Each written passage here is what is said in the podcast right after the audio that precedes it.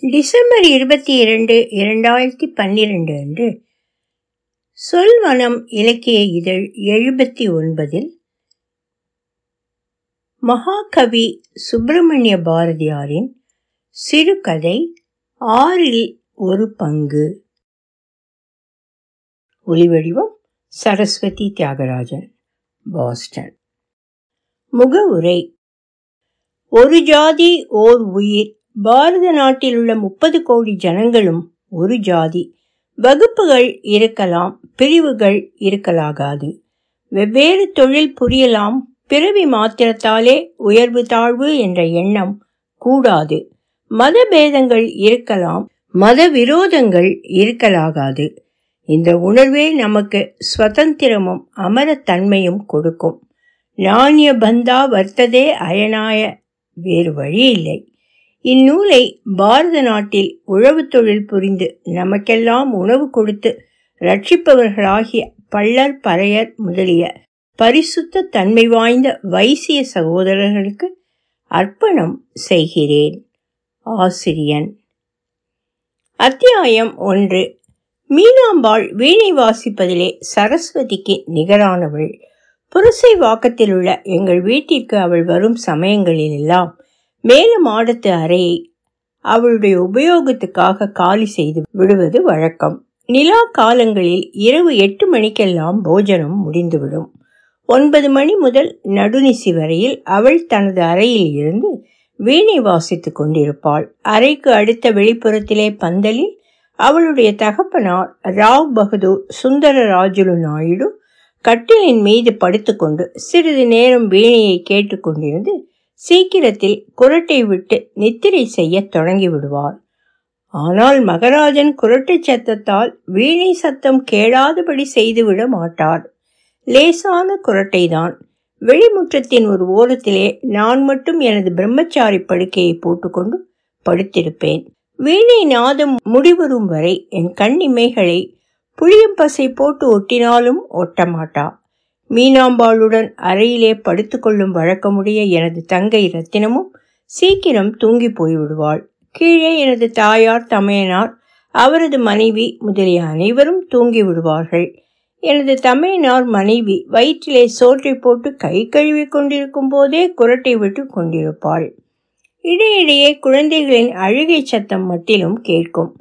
தமையனாருக்கு கோட்டையில் revenue board ஆபீஸிலே உத்தியோகம் அவருக்கு நான்கு வருடங்களுக்கு ஒரு முறை ஆபீஸில் பத்து ரூபாயும் வீட்டில் இரண்டு குழந்தைகளும் ப்ரமோஷன் வசந்த காலம் நிலா பொழுது நள்ளிரவு நேரம் புரசைவாக்கம் முழுவதும் நித்திரையில் இருந்தது. இரண்டு ஜீவன்கள் தான் விழித்து இருந்தன நான் ஒன்று மற்றொன்று அவள். கந்தர்வ ஸ்ரீகள் வீணை வாசிப்பது போல மீனாம்பாள் வாசிப்பாள்.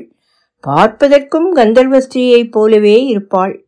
அவளுக்கு வயது பதினாறு இருக்கும். கதையை வளர்த்து கொண்டு ஏன் போக வேண்டும்? மன்மதன் தனது அம்பொன்றின் முனையிலே என் பிராணனை குத்தி எடுத்துக்கொண்டு போய் அவள் வசம் ஒப்புவித்து விட்டான். அடரா அவளது இசை எவ்வளவு நேரம் கேட்ட போதிலும் தெவிட்டாது. தினந்தோறும் புதுமை தோன்றும். அவள் முகத்தில் அவளுடைய தந்தையாகிய ராவ் பகதூர் சுந்தரராஜலு நாயுடு எனது தாயாருக்கு ஒன்றுவிட்ட அண்ணன். தஞ்சாவூர் முதலிய பல ஜில்லாக்களில் நெடுங்காலம் போலீஸ் இன்ஸ்பெக்டர் உத்தியோகம் பார்த்து சர்க்காருக்கு நன்றாக உழைத்ததினால் ராவ் பகதூர் என்ற பட்டம் பெற்றவர். சுதேசியம் தொடங்கும் முன்பாகவே இவர் வேலையிலிருந்து விலகிவிட்டார். இதை எதன் பொருட்டாக சொல்லுகிறேன் என்றால் அவருக்கு கிடைத்த பட்டம் வெறுமே சில சுதேசிய தலைவர்கள் மீது ரிப்போர்ட் எழுதி கொடுத்து சுலபமாக சம்பாதித்த பட்டம் அன்று. யதார்த்தத்திலேயே திறமையுடன் உழைத்ததினால் கிடைத்த பட்டம். குழந்தை முதலாகவே மீனாம்பாளை எனக்கு விவாகம் செய்து கொடுக்க வேண்டும் என்பது அவருடைய கருத்து. அந்த கருத்து நிறைவேறுவதற்கு நேர்ந்த விக்னங்கள் பல. அவ்விக்னங்களில் பெரும்பான்மையானவை என்னாலேயே உண்டாயின. நான் சுமார் பதினாறு பிராயம் வரை சென்னை கிறிஸ்டியன் காலேஜில் படித்துக் கொண்டிருந்தேன். வேத காலம் முதலாக இன்று வரை பாரத தேசத்திலுள்ள ரிஷிகள் எல்லாரும் ஒன்றும் தெரியாத மூடர்கள்.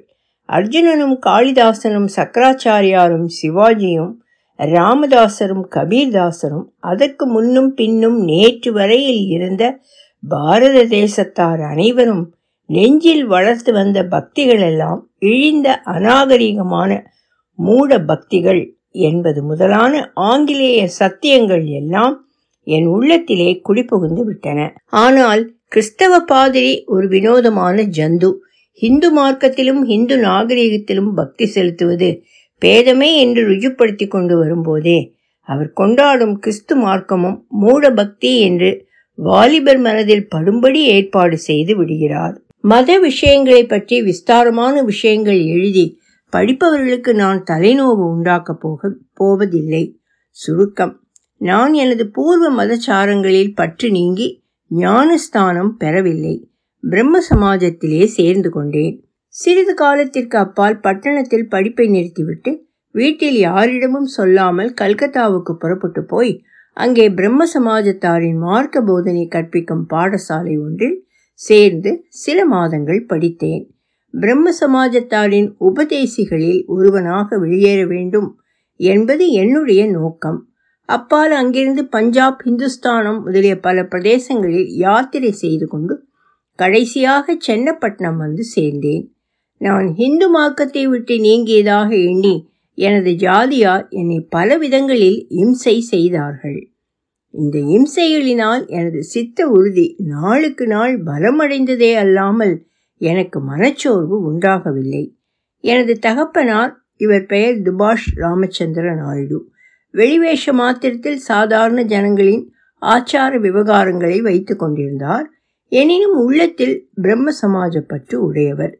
ஆதலால் நான் வாஸ்தவமான பரமாத்ம பக்தியும் ஆத்ம விசுவாசமும் எப்போதும் உபனிஷத்துக்கள் படிப்பதில் சிரத்தை கொண்டிருப்பது கண்டு அவருக்கு அந்தரங்கத்தில் மிகுந்த உவகை உண்டாயிற்று. வெளிநடப்பில் என் மீது கோபம் பாராட்டுவது போல் இருந்தாரே அன்றி எனது பந்துக்கள் சொற்படி கேட்டு என்னை தொல்லைப்படுத்தவில்லை. சகல சௌகரியங்களும் எனக்கு முன்னே காட்டிலும் அதிகமாக நடக்கும்படி வீட்டில் ஏற்பாடு செய்து வைத்திருக்கிறார். ஆனால் எனது தமையன் மாத்திரம் என்னிடம் எக்காரணம் பற்றியோ மிகுந்த வெறுப்பு பாராட்டினான். நான் தலையிலே பஞ்சாபிகளைப் போல பாகை கட்டிக்கொள்வது வழக்கம். பதினைந்து ரூபாய் குமாஸ்தாக்களுக்கென்று பிரத்யேகமான அழகு அந்தம் ஆண்மை எதுவுமின்றி ஏற்பட்டிருக்கும் கும்பகோணத்து பாகை நான் கட்டிக்கொள்வதில்லை. இது கூட தமையனுக்கு கோபம் உண்டாகும். ராஜபுத்ரு வீடு தொங்க விதவா.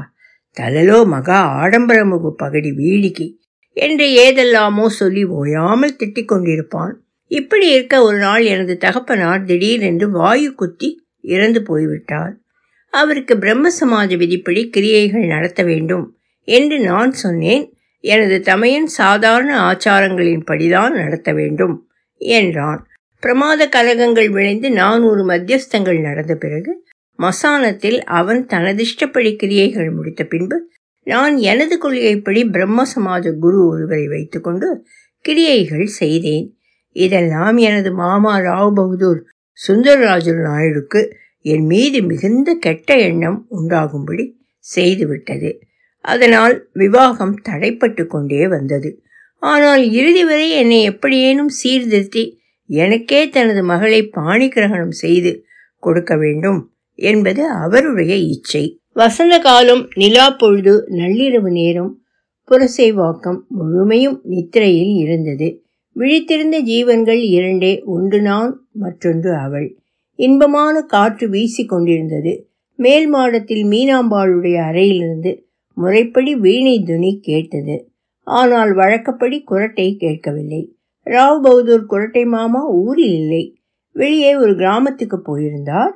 நான் நிலா முற்றத்தில் எனது கட்டிலின் மீது உட்கார்ந்து கொண்டிருந்தேன். என் உள்ளத்திலோ இரண்டு எரிமலைகள் ஒன்றையொன்று சீறி எதிர்த்து போர் செய்து கொண்டிருந்தன. இவற்றுள்ளே ஒன்று காதல் மற்றொன்று பின்பு தெரிய வரும். வீணை துணி திடீரென்று நின்றது சிறிது நேரத்தில் எனது பின்புறத்தில் ஒரு ஆள் வந்து நிற்பது உணர்ந்து திரும்பி பார்த்தேன் மீனாம்பாள். இப்பொழுதுதான் நாங்கள் புதிதாக தனி இடத்திலே சந்தித்திருக்கிறோம் என்றும் அதனால் இங்கு நீண்டதோர் காதல் வர்ணனை எழுதப்படும் என்றும் படிப்பவர்கள் எதிர்பார்க்க வேண்டாம். இவ்விதமாக நாங்கள் இருவரும் பலமுறை சந்தித்திருக்கிறோம். மீனாம்பாள் மஞ்சத்தின் மீது உட்கார்ந்தாள்.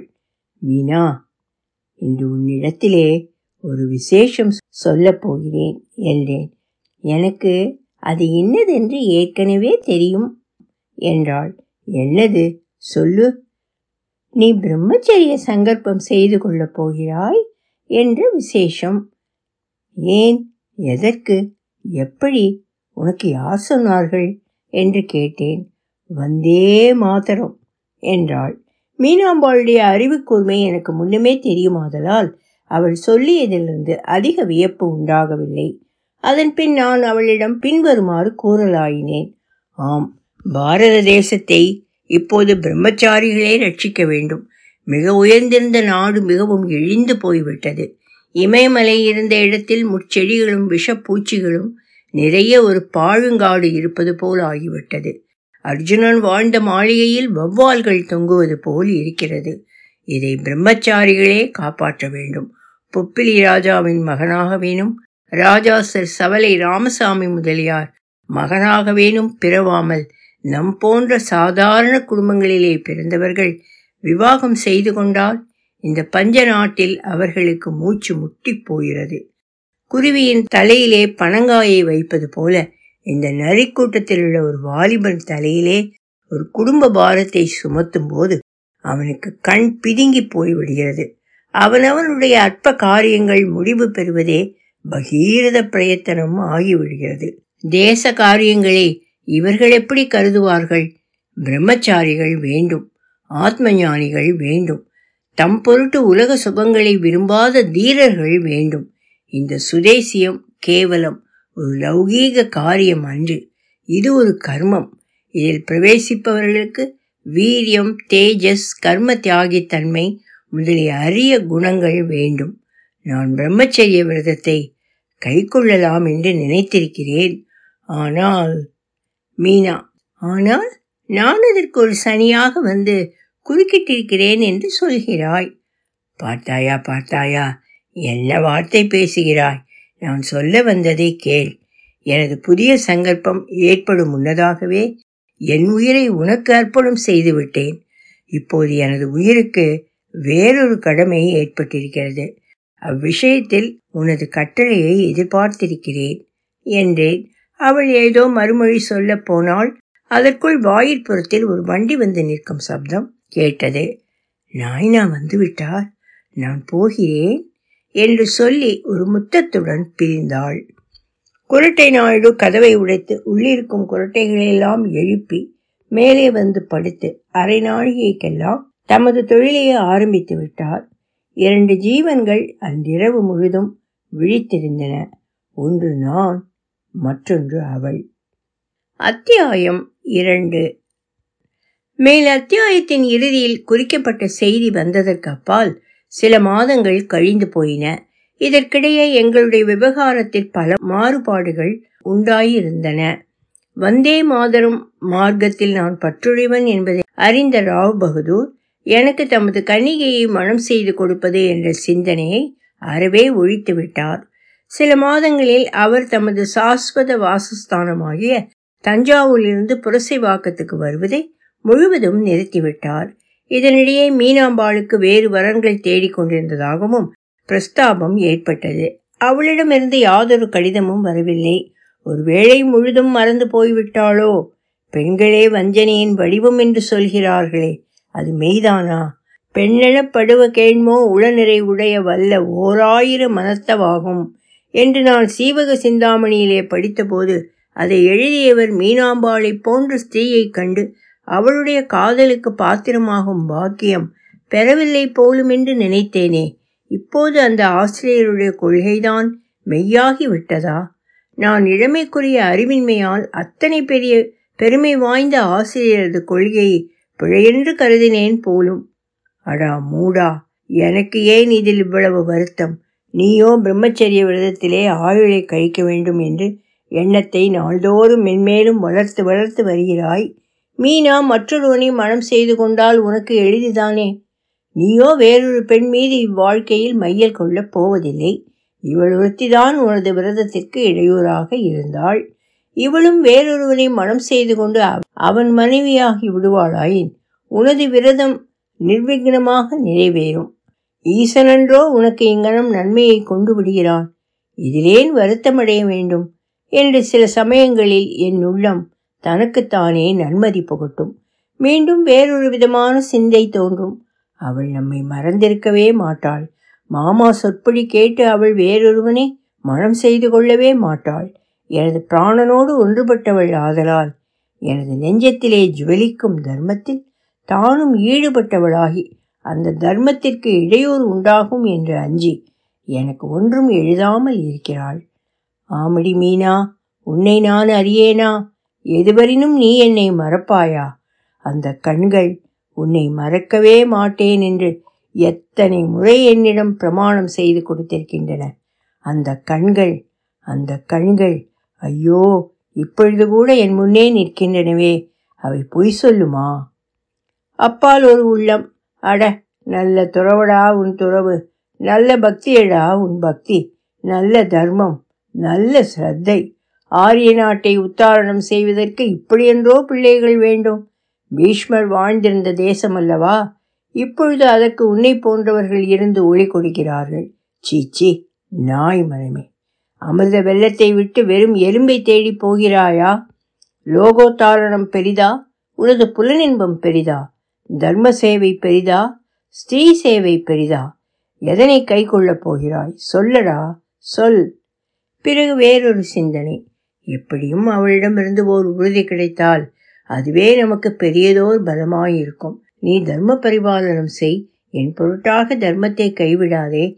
நான் மரணம் வரை உன்னையே மானசீக தலைவனாக கொண்டு நோன்புகள் இழைத்து காலம் கழிப்பேன்.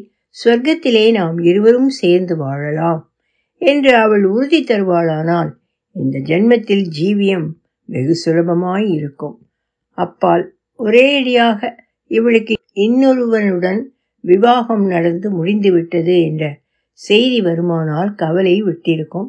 பிறகு இகத்தொடர் ஒன்றுமே இல்லாமல் தர்ம சேவையே தொழிலாக நின்று விடலாம். பின் மற்றொரு சிந்தை. ஆ அப்படி ஒரு செய்தி வருமானால் பின் உயிர் தரித்திருப்பதே அரிதாய்விடும். அவளுடைய அன்பு மாறிவிட்டது என்று தெரிந்த பின் இவ்வுலக வாழ்க்கை உண்டா? அப்பால் பிரிதொரு சிந்தை. அவள் அன்பு. மாதர்களுக்கு அன்பு என்றதோர் நிலையும் உண்டா? வஞ்சனை கோபம் இரண்டையும் திரட்டி பிரம்மன் ஸ்திரீகளை படைத்தான்.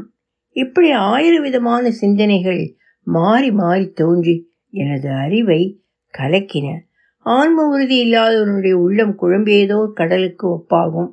இதனை படிக்கின்றவர் ஒரு கணம் சாட்சி போல் நின்று தமது உள்ளத்தினிடையே நிகழும் புரட்சிகளையும் கலக்கங்களையும் பார்ப்பாராயின் மிகுந்த வியப்பு உண்டாகும். மனித வாழ்க்கையிலே இத்தனை திகைப்புகள் ஏன் உண்டாகின்றன? மறப்பும் நினைப்புமாய் நின்ற வஞ்ச மாயா மனத்தால் வளர்ந்தது தோழி.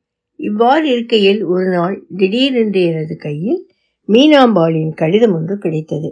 அதனை இங்கு தருகிறேன். அதை படித்து பார்த்த பொழுது என் உள்ளம் என்ன பாடுபட்டிருக்கும் என்பதை நீங்களே யோசித்துக் கொள்ளுங்கள். ஓம் தஞ்சாவூர் உடையாய். இக்கடிதம் எழுதத் தொடங்கும் போதே எனது நெஞ்சம் பதறுகிறது. எனக்கு எப்படி எழுதுகிறது என்று தெரியவில்லை. ஐயோ இது என்னுடைய கடைசி கடிதம். உன் முகத்தை நான் இனி இவ்வுலகத்தில் பார்க்கப் போவதில்லை. நாயண்ணா வருகிற தை மாதம் என்னை இவ்வூரில் புதிய இன்ஸ்பெக்டராக வந்திருக்கும் மன்னார் என்பவனுக்கு பலியிட வேண்டும் என்று நிச்சயம் செய்துவிட்டார். கல்யாணத்துக்கு வேண்டிய சாமக்கிரியைகள் எல்லாம் தயாராகின்றன. உனது பெயரை கேட்டால் வேட்டை நாய் விழுவது போல் விழுந்து காதால் கேட்க முடியாத கெட்ட வார்த்தைகள் சொல்லி நிந்திக்கிறார். நான் தப்பி ஓடி விழுவேன் என்று நினைத்து என்னை வெளியேறாதபடி காவல் செய்து விட்டிருக்கிறார். நீ ஒருவேளை இச்செய்தி கேட்டு இங்கு வருவாய் என்று கருதி நீ வந்தால் வீட்டுக்கு வர முடியாமல் செய்ய இவரும் மன்னார் என்பவனும் சேர்ந்து நீசத்தனமான ஏற்பாடுகளும் செய்து வைத்திருக்கிறார்கள். அவன் நாயண்ணாவின் படத்தின் மீது கண் வைத்து இந்த விவாகத்தில் ஆசை மூண்டிருக்கிறான் எனது உள்ளத்திலே அவனிடம் மிகுந்த பகைமையும் அருவருப்பும் உள்ளனவென்றும் இப்படிப்பட்ட பெண்ணை பலவந்தமாக தாலி கட்டினால் அவனுக்கு வாழ்நாள் முழுவதும் துக்கம் இருக்குமே அல்லாது சுகம் இருக்காது என்றும் சொல்லி அனுப்பினேன். அதற்கு அந்த மிருகம் எனக்கு அவளுடைய உள்ளத்தை பற்றி லட்சியமில்லை. அதை பின்னிட்டு சரிப்படுத்திக் கொள்வேன். முதலாவது பணம் என் கையில் வந்து சேர்ந்தால் பிறகு அவள் ஓடிப்போய் அந்த ஜெயிலுக்கு போகிற பயலுடன் சேர்ந்து கெட்டு திரிந்துவிட்டு பிறகு சமுத்திரத்தில் விழுந்து சாகட்டும் என்று மறுமொழி கொடுத்து அனுப்பிவிட்டது. அநேக தினங்களாக எனக்கு இரவில் நித்திரை என்பதே கிடையாது. நேற்றிரவு படுக்கையின் மீது கண்மூடாமல் படுத்து புரண்டு கொண்டிருந்தேன். அப்போது கனவு போன்ற ஒரு தோற்றம் உண்டாயிற்று. தூக்கம் இல்லாத போது கனவு எப்படி வரும்?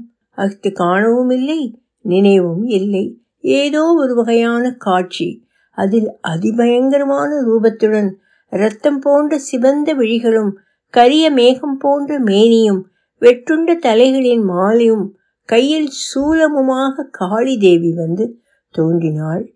நான் நடுங்கி போய் மாதா என்னை காத்தருள் செய்ய வேண்டும் என்று கூறி வணங்கினேன். உடனே திடீரென்று அவளுடைய உருவம் மிக அழகியதாக மாறுபட்டது. அந்த சௌந்தரியத்தை என்னால் வர்ணிக்க முடியாது. அவளுடைய திருமுடியை சூழ்ந்த கோடி சூரிய பிரகாசம் போன்ற தேஜோ மண்டலம் காணப்பட்டது. கண்கள் அருள்மழை பொழிந்தன. அப்போது தேவி எனக்கு அபயப்பிரதானம் புரிந்து பின்வருமாறு சொல்லலாயினாள். குழந்தாய் உனது அத்தான் கோவிந்தராஜனை எனது சேவையின் பொருட்டாக எடுத்துக்கொள்ளப் போகிறேன். உனக்கு இம்மையில் அவனை பெற முடியாது. நீ பிறனுக்கு மனைவியாகவும் மாட்டாய். உனக்கு இவ்வுலகத்தில் இனி எவ்வித வாழ்வும் இல்லை. உங்கள் வீட்டு கொல்லையில் வடமேற்கு மூலையில் தனியாக ஒரு பச்சிலை படர்ந்திருக்க காண்பாய். நாளை காலை ஸ்நானம் செய்து பூஜை முடிந்தவுடனே அதில் இரண்டு இலைகளை எடுத்து தின்றுவிடு. தவறாதே. மேற்கண்டவாறு கட்டளை கொடுத்துவிட்டு பராசக்தி மறைந்து போயினாள். காலையில் எழுந்து அந்த பச்சிலையை பார்க்கப் போனேன். வானத்திலிருந்து ஒரு காகம் இறங்கிற்று. அது அந்த பச்சிலையை கொத்தி உடனே தரையில் மாண்டு விழ கண்டேன். தேவியின் கருத்தை அறிந்து கொண்டேன். இன்று பகல் பத்து நாழிகைக்கு அந்த இலைகளை நான் தின்று பரலோகம் சென்று விடுவேன். நின் வரவை எதிர்பார்த்து அங்கும் கன்னிகையாகவே இருப்பேன்.